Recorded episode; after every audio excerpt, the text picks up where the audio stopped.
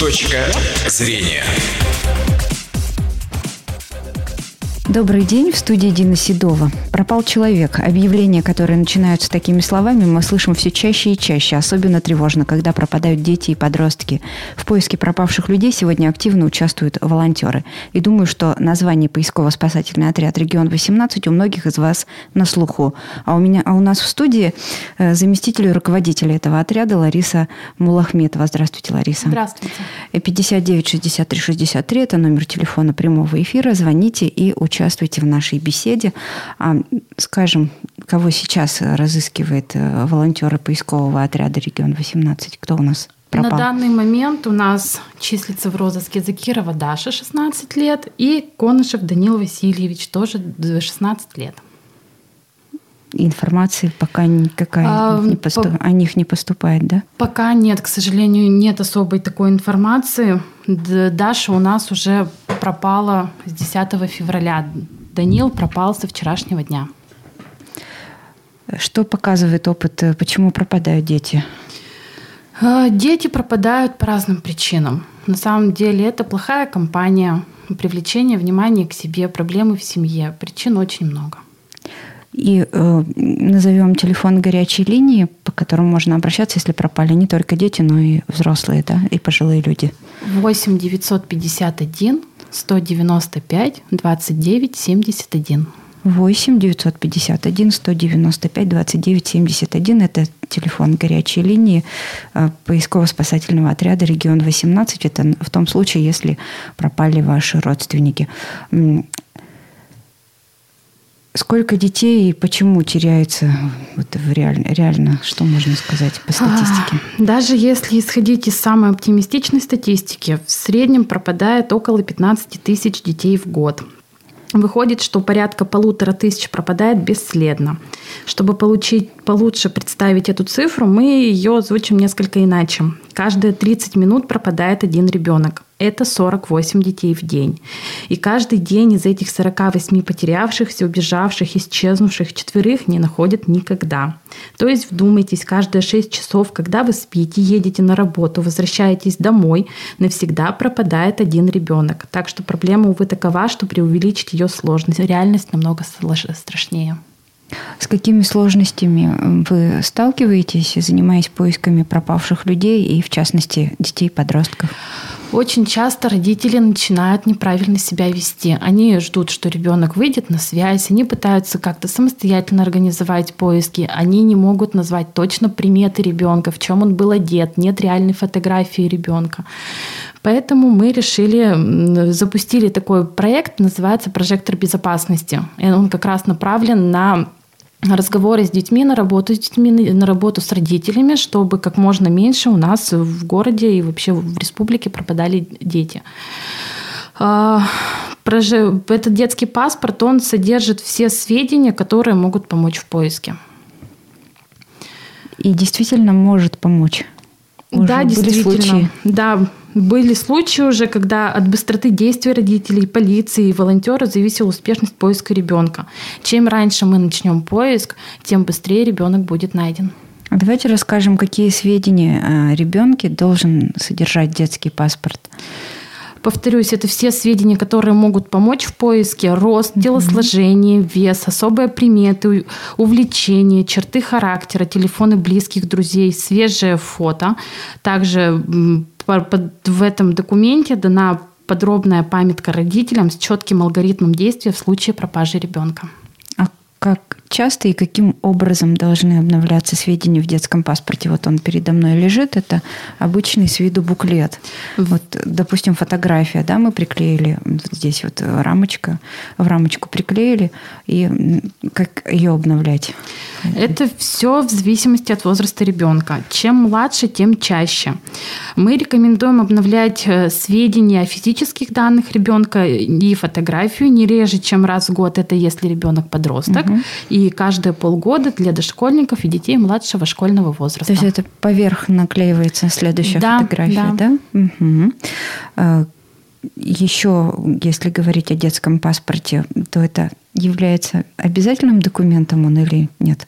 Нет, этот паспорт не является обязательным документом. Родители заполняют и обновляют его по собственному желанию. И где он должен храниться? Хранится он там же дома, где все документы, свидетельства о рождении и прочее. Используется этот паспорт только в случае пропажи ребенка. Это своеобразная метрика, позволяющая быстро и эффективно создать ориентировку на ребенка и начать поиск. Если по каким-то причинам родители не хотят передавать детский паспорт в полицию, они имеют на это полное право. А не нарушает ли детский паспорт действующие законодательство нашей страны? Нет, не нарушает. Повторимся, его заполнение является добровольным, и родители не обязаны передавать сведения, содержащиеся в нем, третьим лицам. Еще расскажем немного предысторию, да, где изобрели в России или нет этот детский паспорт? Нет, этот псевдодокумент впервые начал широко использоваться в США. Опыт также благополучно переняли многие страны. Российские волонтеры заимствовали саму идею, адаптировав содержание под российские реалии. У нас еще остается время для того, чтобы поговорить в целом об этой проблеме, да, когда пропадают дети, подростки, как вести себя родителям в этой ситуации. Вот один из вариантов – это детский паспорт. В каком случае его нужно предоставить сотрудникам полиции или волонтерам поисково-спасательного отряда «Регион-18»? Как только у вас пропал ребенок, нужно обязательно сразу же незамедлительно сообщить об этом в полицию и также передать сведения нам. Соответственно, вы как раз-таки можете предоставить детский паспорт, где будут указаны все сведения, и тогда уже мы не будем тратить время на сбор данных о ребенке. Поэтому поиски, соответственно, начнутся быстрее. Вообще нужно очень часто вести работу с детьми, рассказывать детям. Ни в коем случае не нужно утаивать от них, что есть такая проблема, что дети теряются. Но это нужно делать больше в формате игры, а не запугивать детей. Нужно установить с ребенком доверительные отношения, не пугать своего ребенка ни в коем случае. Ну и рассказывать какие-то элементарные правила безопасности. А какие это правила, например? Ни в коем случае нельзя разговаривать с незнакомцами. Если подошел взрослый человек и попросил у вас помощи, у вашего ребенка, нужно обязательно ребенку сказать, что с этим человеком разговаривать не нужно, и пусть лучше этот человек обратится к другим взрослым. Если к ребенку пристает какой-то прохожий человек, это может быть не обязательно мужчина, это может быть женщина, это может быть человек в возрасте. Нужно не бояться попросить помощи, нужно обратиться к сотрудникам полиции, к людям в форме, к охране, к пожарным, к продавцам в магазине. Нужно громко кричать и говорить, что «помогите, я его не знаю, этот человек мне не знаком». Также можно придумать какое-то слово опасности с ребенком. И когда ребенок, например, позвонит вам по телефону и скажет это слово, вы будете понимать, что ребенок в опасности и нужно срочно его выручать. Какое, например, слово? Это может быть любое слово, которое известно только вам. Да. Вот часто тоже бывает в супермаркетах обнаруживает администрация магазина пропавших детей и по громкой связи объявляют об этом, что вот нашелся мальчик, допустим, зовут Вася, да, ему 5 лет, а родители просим подойти, назначают место. Вот чтобы таких вот объявлений было меньше, как самим родителям себя вести с ребенком? Во-первых, опять-таки мы разговариваем с детьми, и мы говорим, что когда ты потерялся, ты ни в коем случае не паникуешь. Ты можешь либо стоять на одном месте, мы тебя обязательно найдем, а сами с момента обнаружения пропажи идете назад тем же путем, которым вы шли, и находите ребенка. Либо договориться о каком-то месте, которое очень большое, заметно издалека, но, скажем так, не повторяющееся. То есть это не фонарный столб, которых на улице может быть штук 20, а какое-то заметное место, возле которого вы можете встретиться с ребенком. Вообще в людных местах лучше идти с ребенком, держать его за руку очень крепко, не позволять ребенку держаться за сумку, за подол, за рукав, и либо ребенка пропускать вперед себя, положить руки на плечи, например, ребенку, и впереди себя его вести. Наденьте, пожалуйста, наушники, у нас телефонный звонок. Добрый день, говорите, пожалуйста, вы в эфире. Алло. Алло, вы в эфире, говорите, пожалуйста. Что-то. Уважаю волонтеров. И вот мне хотелось бы узнать, оплачивается их труд или нет. И у меня вот такое мнение. И перекладывает ли государство свои обязанности на их? Спасибо, до свидания. Спасибо. Здравствуйте. Наш труд совершенно не оплачивается. Мы действуем на добровольной основе. Ну и также мы, государство не перекладывает на нас свои какие-то полномочия, но активно нам содействует, передает какую-то информацию. У нас заключены соглашения с МВД, с МЧС, с ПСС, и мы активно с ними сотрудничаем. Они нам помогают в обучении, мы помогаем им в их работе. Думаю, что вы дали полный ответ.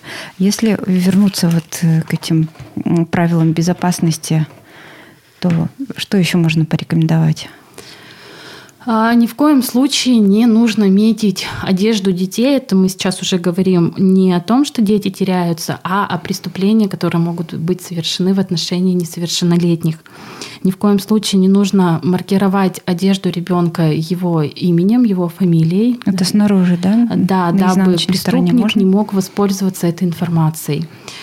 Также нужно донести до ребенка в игровой форме, что вы спрашиваете о том, куда он пошел, где он будет, сколько времени он планирует там провести, не для того, чтобы контролировать его жизнь, а для того, как раз-таки, чтобы убедиться в его безопасности. И какие ошибки чаще всего совершают родители, на ваш взгляд, и дети? Дети совершают много ошибок. Они, как правило, дети у нас отзывчивые. Они могут проводить старушку, они могут согласиться посмотреть щенка, донести сумку, проехаться на машине, они очень доверчивые. А родители как раз-таки совершают ошибку в том, что они не доносят до ребенка всю вот эту вот проблему, всю суть этой проблемы. И для большинства детей человек, который может причинить им вред, выглядит как такой мультяшный злодей, который кутается в капюшон и в шарф, оглядывается по сторонам, и у него накладная борода или усы. На самом деле люди, которые могут причинить вред ребенку, выглядят себе вполне пристойно. Могут сказать, что они знакомы с мамой или папой ребенка. Очень часто такое возникает, что к ребенку подходит незнакомый человек и говорит о том, что я знакомый мамы или папы, и вот они попросили тебя привезти к ним домой или еще куда-то. В таком случае есть очень хорошая вещь, это пароль называется. Также вы придумываете вместе с ребенком это слово. Это может абсолютно быть любое слово, но это которое известно только вам, ребенку и родителям. И в таком случае, если ребенка родители не предупредили, что за ними придет чужой человек, ребенок может смело спросить у этого человека пароль. Если пароль неверный, то, соответственно, человек незнакомый, историю он выдумал, и нужно обязательно обратиться к старшим, если это произошло в школе, к учителям, к воспитателям, либо вообще к любому взрослому человеку, который в форме тот же самый охранник, пожарный, полицейский. Если это где-то произошло на улице, тут уже нужно просто зайти хотя бы в какое-нибудь людное место и сообщить, что вот пристает какой-то незнакомец. Ну что же, на этом мы сегодня завершим выпуск программы «Точка зрения». И я напомню, что сегодня у нас в гостях была заместитель руководителя поисково-спасательного отряда «Регион-18» Лариса Мулахметова. Повторы этой программы для тех, кто не слышал ее с самого начала, можно будет послушать завтра в 12:45 на радио Вести ФМ. А на сегодня это все. Выпуск провела Дина Седова. Всего вам доброго. До свидания. «Точка зрения».